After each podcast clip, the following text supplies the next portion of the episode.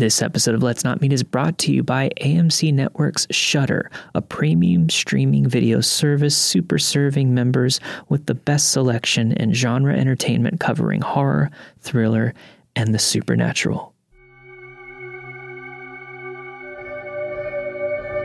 My name is Andrew Tate, and this is Season 3, Episode 23 of Let's Not Meet, a true horror podcast.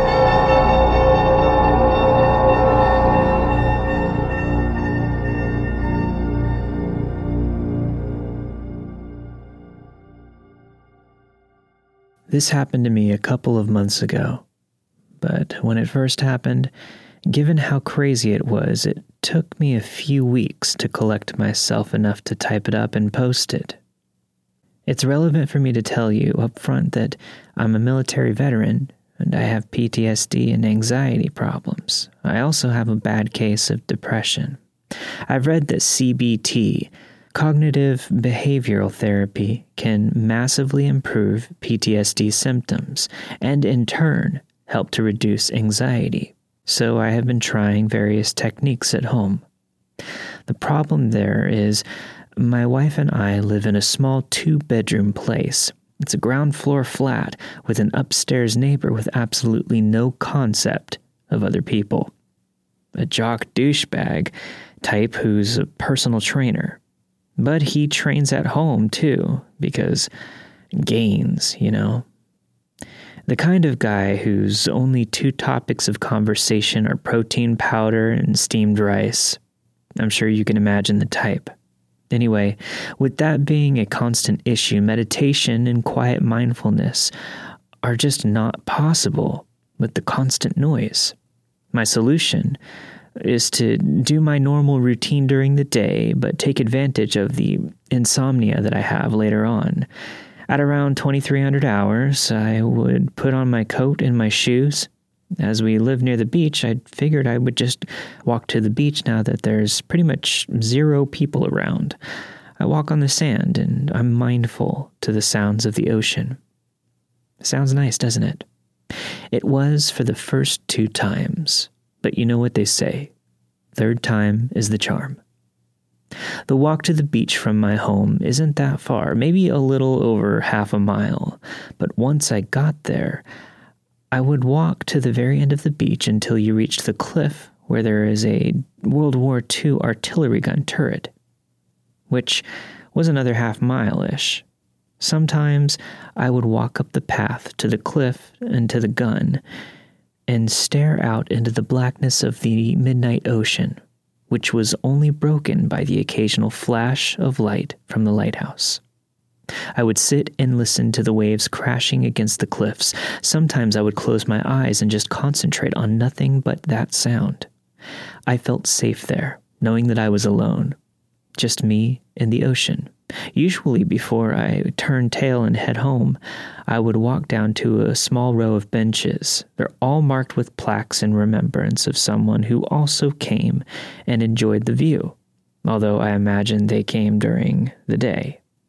The benches are close to an old pub that was shut down years ago, and I heard that the place used to be used as a dogging site or a brothel or something back in the day.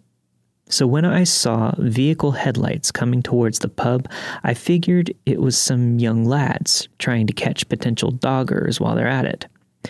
I sat on the bench and waited for the car to pass me, but as it rounded a bend and the road further up, I was momentarily lit up by the headlamps.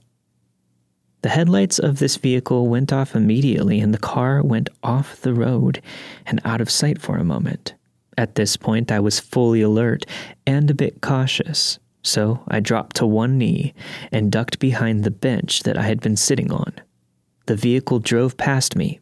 It was maybe 40 feet from me, and as the lighthouse illuminated the vehicle, I could now see that it was an old beat up Land Rover kind of vehicle with this terrible camo paint on the wings. At that moment, someone popped out of the top of the vehicle with a scoped rifle and a huge torch. In my head, I was back in Iraq, and my senses felt razor sharp. I dropped onto my belt buckle and crawled into a patch of long grass adjacent to the benches. Then I got in a position where I could see them, but they couldn't see me. The guy with the rifle shone his torch at the exact bench that I had been sitting on. Then the others, all searching for me. He started looking all around him through the scope, looking for where I might have gone. My heart was pounding so hard, I felt as if I could hear it. I held my breathing, but more importantly, to try and hide the condensation of my breath. The vehicle started to move to get a better view of the benches, so I started slowly crawling towards the main road. As not only there is a row of houses, but an old stone bus stop that I could take a hard cover in if they saw me, and they opened fire. After about five minutes of hiding in the long grass, it started to rain, and they were still clearly looking for me, but were now a 150 feet away. The guy with the rifle was scanning around with his eye down the scope, so I waited until he was looking away from me to seize my moment and run for cover. I pushed my hands hard into the wet dirt to launch myself onto my feet then I sprinted towards the bus stop while throwing some zigzags in there just in case they had seen me. Luckily, they hadn't, and I was now far enough away that I could take my phone out to call the police. They were there with a riot van and a squad car in about 10 minutes, and as I was talking to the officers in the van, they spotted the gunner's vehicle and took off after them. The officers in the squad car stayed behind to talk to me the rain was coming down in sheets by now. They asked me if I was absolutely sure if it was a rifle, and I told them yes, it was 100%. No doubt at all in my mind. The officers both looked at each other, and then one of them asked, And what exactly is your experience with firearms? I told them I was ex Army, and I've seen my share of all kinds of firearms. Then they asked me what I was doing there after midnight, which is a pretty fair question, to be honest. I explained that, quite ironically, I was taking a mindfulness walk to ease my PTSD symptoms. They were satisfied with that explanation, if not somewhat amused, and told me that the Armed Response Unit was en route. I asked if they needed me to stay behind and make a statement, but the officers told me not to bother waiting around because they most likely wouldn't need to take a statement beyond the call that I made. And it also was pissing down rain, so I should get home and get dry. It was over, but I still felt super wired and my heart was still thumping hard in my chest. I started the walk home and when I was about halfway there, a police helicopter buzzed overhead and settled over the area where I had been sitting on the benches with this searchlight going. It was right then that it hit me like a shotgun to the chest. What happened? That was fucking real, and it was here. What the fuck? My head started swimming. My heart was pounding twice as hard now, and my legs felt like jelly. My lungs felt uh, glitchy, like I couldn't breathe properly. I dropped to my knees, crying in the streets in the pouring rain, the only light coming from a nearby street lamp with a flickering bulb. I was gasping for breath, thoughts flashing in my head, thinking that if I stayed still, if I hadn't hunched behind that bench, if I had done any number of things differently or hadn't, then I could have gurgled my last breath alone in the dark, cold, wet dirt. And my wife would be none the wiser till the following day. I had no idea if they were even there for me, and if they were, how could they know I'd be there? I'd been twice before, I suppose, it's not like there's animals to hunt there beyond foxes, and why hunt foxes from a vehicle with a rifle and a torch at midnight? Anyway, I'm not ashamed to say that my experience terrified me. I guess my army training helped me to stay alert and to stay hidden, but I don't really know. Today I made a call to the police to try and get an update on what happened. After a quick description of what the initial incident was, the officer on the phone, I assume she was an officer, was able to find the incident report right away. Basically, the first officers on the scene confirmed that they had seen the vehicle and they had gone off the road in pursuit. They said that they had given chase over difficult terrain for as long as they were able to, then the vehicle turned off all its lights and made an escape using the dark as cover. The armed response units were also called as a precaution and patrolled the entire area while the helicopter was dispatched in order to try and locate the vehicle with heat cameras. Both teams were unsuccessful in finding them because by the time they had arrived on the scene, they had gotten away. CCTV was also checked but yielded absolutely nothing. I told her I was sorry if they felt I had wasted their time, and I guessed that I must have overreacted due to my PTSD. She told me that as far as they are concerned, I did the right thing. She also said that there have been a few isolated accounts of gunshots having been heard in that area over the last few years, so maybe rethink taking my walks late at night. I didn't have the energy to explain again why I used to wait until it was so late to go walking. But any advice about avoiding getting shot is good advice. So instead, I just agreed with her and ended the call. After I hung up, I sat down for a few minutes, going over the whole thing in my head. It was most likely nothing when all was said and done. But if nothing else, it's taught me that being hyper vigilant isn't always such a bad thing.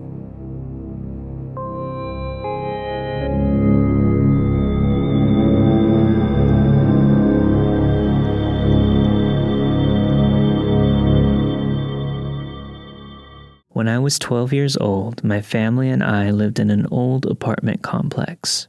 I say old because it had been standing for well over 50 years by the time we moved in. Some residents have claimed to have lived there their whole lives.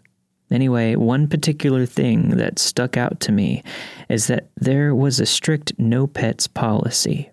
The landlords actually elaborated on this, stating that a copious number of pets seemed to go missing around the area, and they now restrict pets in hopes that it would end that problem there.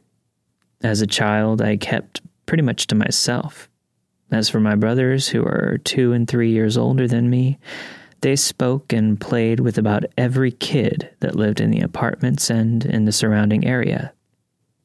Every day after school, they'd beg our mother for some change so that they could go, quote, visit the candy lady. She was a local resident in the apartments who held a mini mart in her apartment. That's what everyone called it. Basically, she'd buy snacks in bulk, ranging from gummy snacks to chips, so that she could resell them to the neighborhood kids. I'd never been at that point, but was of course curious. I'd asked my brothers if I could join them, and they declined. So I stole, I know, it's bad, a dollar from my mom's purse and followed my brothers and their friends so that I could find out where she lived. Upon stalking them, I finally found out her apartment location. Though they stayed inside for a while, I figured I'd just go the next day. The next day after school, I took my stolen dollar and headed out to the candy lady's apartment. When she opened the door, she was an older Caucasian lady with a welcoming demeanor. She let me in and asked me for my name. When I gave it to her, I asked for hers. She said to just call her the Candy Lady. She seemed sweet and thoughtful asking me about school and if I lived in the area. Kids usually don't come here alone. Where are your friends? She asked me. I explained that I don't really have any friends and that I prefer to just observe. She seemed to sympathize with me because she then told me to take anything I wanted free of charge. As a child, I indulged in taking as much as I could carry. While thanking her on the way out, she said to me, Come back any time, my friend. I felt pretty jolly at that point. One, I got free snacks, and two, I actually made a friend. When I got home, I hid my snacks in my drawers, returned to my mother's stolen dollar, and felt great overall. That is, until I went back. I returned maybe three to four days later, after that first time. When I knocked, she answered the door frantically. I kind of got scared, so I told her that I could just come back later. After realizing it was me, she told me no worries and insisted that I come in. When I did, she asked if I came back for more free snacks. I gleefully told her yes, and she said that the first time was kind of a gesture. But from now on, I'd have to help her with a few things to earn my free snacks. I was used to working for things, so I actually agreed. It was simple enough, just throw out her trash for her. I figured she was old and probably couldn't go outside much. The weird thing was, she had me take her garbage out to the dumpster in the apartments next door. Fast forward about a month later, it had become a regular schedule. After school, I'd do my homework and then I would head over to her place to throw her garbage out as well as collect my earnings. It was all easy breezy for a while. That is until one day she didn't tie the trash bag all the way. I walked all the way down to the dumpster next door, and before I threw it in, I decided to tie it first. It was loose so I had to untie it to fix it all the way. Curious little me couldn't help but look inside. There I saw wadded up paper towels, drenched in blood and hair. There was also more black plastic bags at the bottom of this bag. This freaked me out so much that I dropped the bag right then and there and booked it home. As soon as I got home, I cried to my mother about my discovery. She said that she'd go out and see it for herself after I told her which dumpster. When she returned, she said that she didn't see what was inside because the candy lady was already there throwing it out when she arrived. My mother didn't say a word to her. She just left. She told me that she didn't want me to go out that far anymore and stop helping with other people's chores, completely neglecting what I had initially told her. Surprisingly, I was able to just forget it, or more like ignore what happened, and just go about my own kid life. Then my brothers came rushing back home one day. They anxiously explained to my mom, who is as nosy as ever regarding neighbors, that the candy lady was taken away by the police. My mother dismissed it and told us to mind our own business. My brothers were bummed out, though, because of their lack of future snacks. As a child, in this point of time, I didn't really understand police and all that, so I was pretty much clueless about what happened. About a month ago, I had dinner with my mom. I'm now 22 years old. My mother and I got to reminiscing and we started talking about those apartments. After discussing how old and broke down they were, I asked her if she remembered what I told her that I saw. At first, she didn't. Then I mentioned that she was arrested by the police. Then the shock of realization hit her. She said she remembered and that she actually asked the landlord about it shortly after she was taken away. Apparently, the landlord told her that the candy lady was actually killing and skinning animals that she found nearby. So she's the reason why pets are not allowed. She was fucking killing them and doing God knows what with their skin and I'm the dumbass little kid who got rid of the evidence for her. And for those of you wondering, the management of the apartments next to ours, the one with the dumpsters we used to dispose of the evidence in, caught wind of the smell reeking from the dumpsters. And from there, they were able to catch the candy lady. All I know is I'm glad I never went back once I realized what was in the bags of trash that she had me take out multiple times. To the crazy candy lady, let's never meet again. Oh, And if you're the candy lady reading this, I refuse to believe you were my first friend.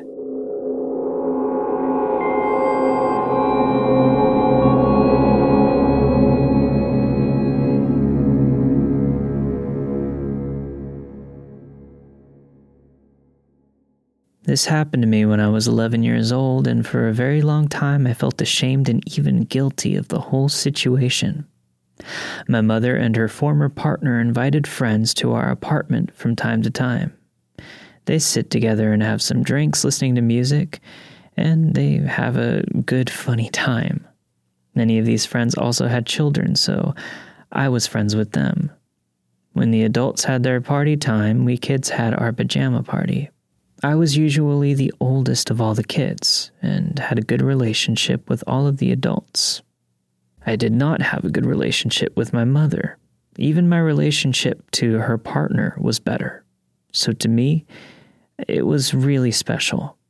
They respected me, they listened to me.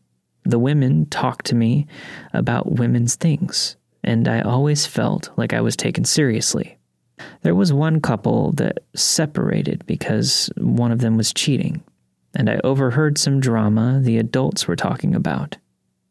I was friends with the daughter since she was my age. My mother and her partner were still friends with the mother and the father despite their issues. One evening, the father, Peter, visited us. Peter sat together with my mother and her partner, and they chatted a little bit until they got drunk. There weren't any other kids, uh, but I, I can't really remember. At one point, I don't know how we got there, but I ended up playing hide and seek with him. Peter was so friendly and chatty, he encouraged me to learn an instrument, and I opened up to him. Sometimes I still feel ashamed and sick because of my naivety.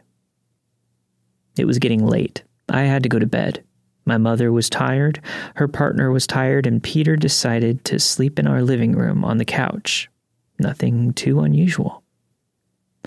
I woke up in the middle of the night because someone was constantly talking to me. Peter had sneaked into my bed under the blankets and talked to me quietly while stroking my hair. He said he would get me a keyboard so that I could learn to play it. I was horrified. I knew this wasn't okay, but I was too afraid to call my mother or her partner. I knew they were drunk, too, and I thought this was my fault alone. I said to Peter that he had to leave my bed in my room. I begged him to leave me alone. I convinced him to leave, and he went back to the living room. I thought it was all done, but no. Later, I woke up again with him in my bed. I stood up and told him to leave. Please stop this. Let me sleep. It was already early in the morning. The sun was rising again. I kept friendly, and somehow I made Peter leave my room. This time I took the key from our bathroom. It fits every lock. And I locked my room from the inside to keep him away. He actually tried again to get into my room. But now I was safe, but not safe from my own guilt. I wanted to talk about it with my mother, but I couldn't. Now, I would shake my younger self to talk about this. This is not okay. This isn't your fault. You were just a little girl. But back then, I couldn't. I just felt sick in my stomach. Nothing serious happened. He didn't hurt me physically, so I believed that it wouldn't make sense to talk about it. I know now that there was no reason for guilt and shame. I really thought that it was all my fault because I wasn't nice to Peter. Peter never visited us again, and I also haven't seen him when I visited his daughter. Years later, when I was a teenager, I told my mother about that night. She got furious. She said, I should have told her. She was so angry with Peter. But then my mother is not a very reasonable woman. A few years back, when she discovered Facebook, she became friends with him. I couldn't believe it. Don't you remember what I told you about him? I asked her. But she actually didn't even care. I hope so much that his daughter was safe and secure. So, to Peter, let's not meet again.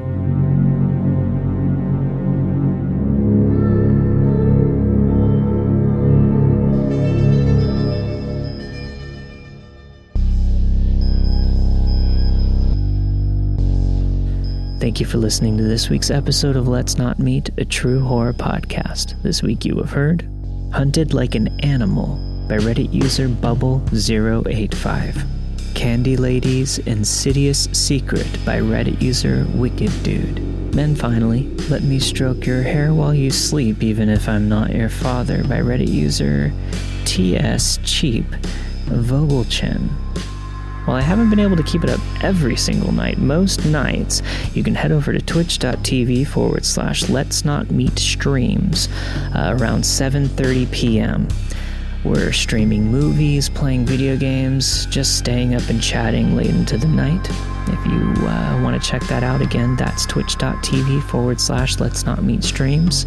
I also have more bonus content going up all the time over at patreon.com forward slash let's not meet podcast. If you want to send in your stories, don't forget you can always email me at let's not meet stories at gmail.com. I'll see you guys next week, as always, for a brand new episode of Let's Not Meet. Operator, Operator, I'm uh, I'm in desperate trouble. I'm sorry, I cannot hear you. Please speak I don't, I don't dare. There's someone. Can you hear me now? I'm sorry. But you've got to hear me. Oh, please, you've got to help me. There's, there's someone in this house. Someone who's going to murder me, and you've got to get in touch with him. Did you hear it? Just put it down. He's put down my extension phone. He's coming up. He's he's coming up the stairs. Oh, give me the police department. Give me the police department. One moment, please. I will connect you.